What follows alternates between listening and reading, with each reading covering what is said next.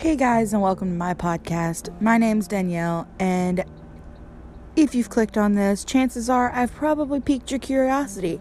How could this possibly be the story of everything? Well, technically not everything, but it does start with one story mine. And I've decided that from this day forth, everyone's story deserves to be heard, no matter how significant. When I was around five or six years old, my parents divorced. At that point, I had started pre K and started making friends in school, which, while being insignificant since I was little, it still mattered to me. And I had a little brother and a little sister. My little sister was only about a year younger than me, and she would soon be starting school. And my little brother was a couple months old when my parents decided to divorce. Now, the reason for their divorce has been speculated. You know, it, it's been crazy. Nobody really actually can point the finger at one little thing. One person says this, one person says that, the whole family got involved. It was a big mess. Anyway, after that, we moved in with my grandparents and stayed with them for about a year where I started school. I started kindergarten, and about two weeks later, I was bumped up to first grade. I apparently had been correcting the teacher and attempting to teach the class. You know, and I, I thought it was funny at the time, but now that I think about it, I probably should have just kept my mouth shut. Well, uh, another year goes by, and during that year, my mom got remarried. My papa died. Um, he was a heavy alcoholic, so I had to, you know, I had to expect that sort of thing, but I was only seven, so I didn't really understand at the time what had happened. And I found out later in life, um, around the time I was 13 or 14, that he had committed suicide, supposedly. And the only person that will ever know the truth is his wife that was with him at the time, in which I have no beef with her, but my mom and the rest of the family don't seem to trust her.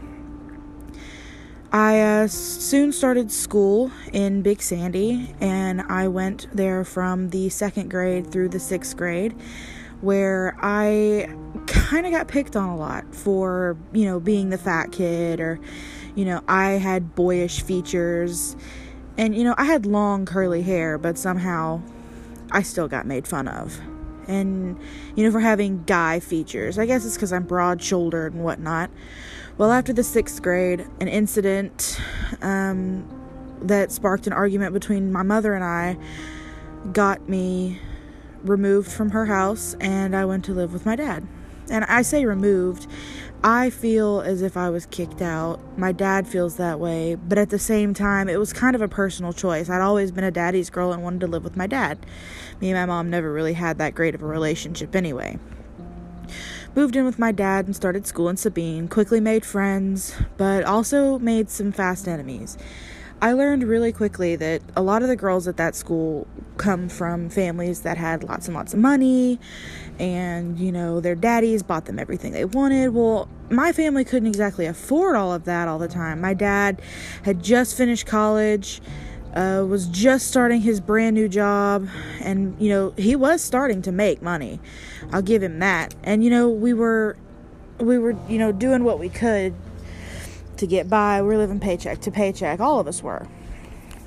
Well, you know, middle school goes by. I made friends. I lost friends. And then high school starts. Well, my freshman year of high school, around October, um, I went to a band, you know, contest, marching contest with the high school band. And then I was picked up from school and taken to the hospital my dad had been there and he had pneumonia, so they were treating him for that, but they had discovered that he had leukemia.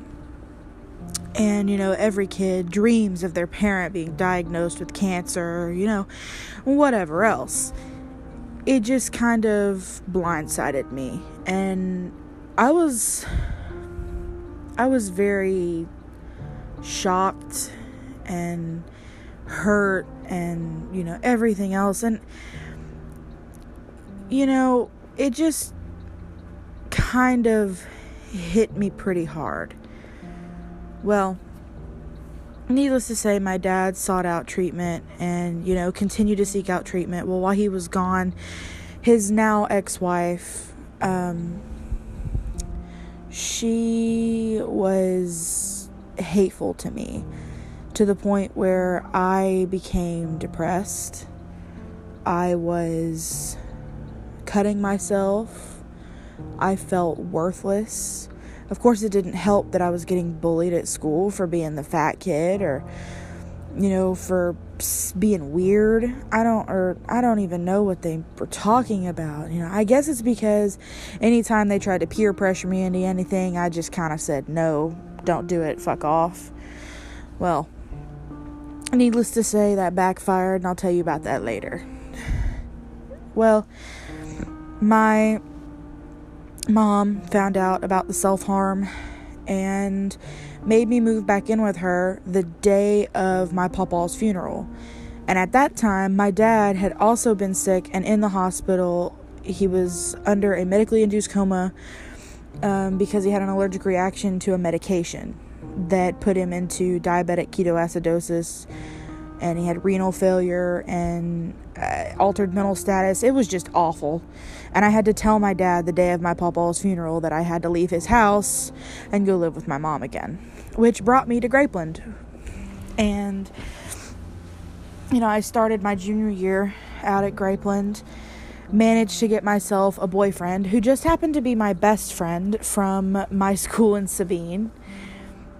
And things were going pretty good well, about six weeks into the school year, we moved to Big Sandy, which I was familiar with. I reconnected with a bunch of old friends, made some new ones, started experiencing life in different ways. Well, after the death of my friend Bo in January of 2016 in a car accident, I moved back in with my dad uh, right around February and finished out my junior year at Sabine and a lot of things had to be done. I mean, my senior year, oh my gosh, it seemed to start out pretty decent until my birthday. You know, and I had a good, you know, 17th birthday and whatnot. Well, 11 days after my birthday, I lost my boyfriend slash best friend, Jordan, in a car accident. I was devastated him and his brother were in an accident on their way to school one morning and I just happened to be sick so I wasn't at school. Everybody thought I was missing school because of it and I missed 3 days. And then you know, being part of the band, we performed at his funeral in the school auditorium. That was definitely something that was very hard for me. Um the rest of my senior year though went by pretty smoothly. Uh, our hot water heater busted around Mother's Day, so or Easter or one of the two, and I ended up going to prom while I was living in a hotel because we had to have all new flooring. It completely destroyed all of our flooring, carpets, hardwood, you name it. Well, right after we got the house fixed, I graduated high school Spent the summer doing nothing, got a job in the fall when I started college as a nursing major, which I did not stay a nursing major. I ended up changing to music education, and now I still don't know what I want to do, but that's beside the point. Got a job, met some new friends, and that's when I tried marijuana for the first time. I don't have to say anything else about that because it's a coping mechanism and it works. Enough said. But, uh, you know, my dad, his now ex wife, cheated on him. They divorced. Me and my dad moved out. I started paying half the bills. And that's when my dad met Heather. But that's their story, not mine to tell.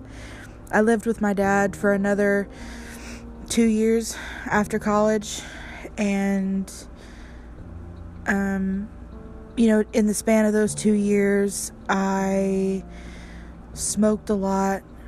I maybe went to two parties. I didn't party a lot. I didn't drink.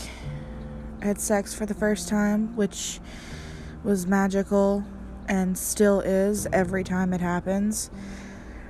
And on top of that, I've gotten tattoos, piercings, just kind of all over, had experiences, and started living my life. Well, turns out um, I have bipolar disorder, and I was put on medication for it. Well, I was going to college, living in the dorms because my little brother moved back in with my dad.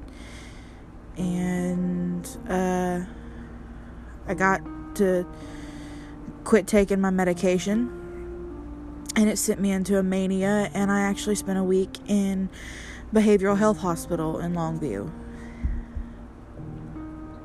I had to drop out of school and get a new job and everything. Well, I got a new job. And then the mistakes started. I started hanging out with the wrong people, skipping work. I got fired right after I bought a car. And now I'm living with my grandparents in Grapeland.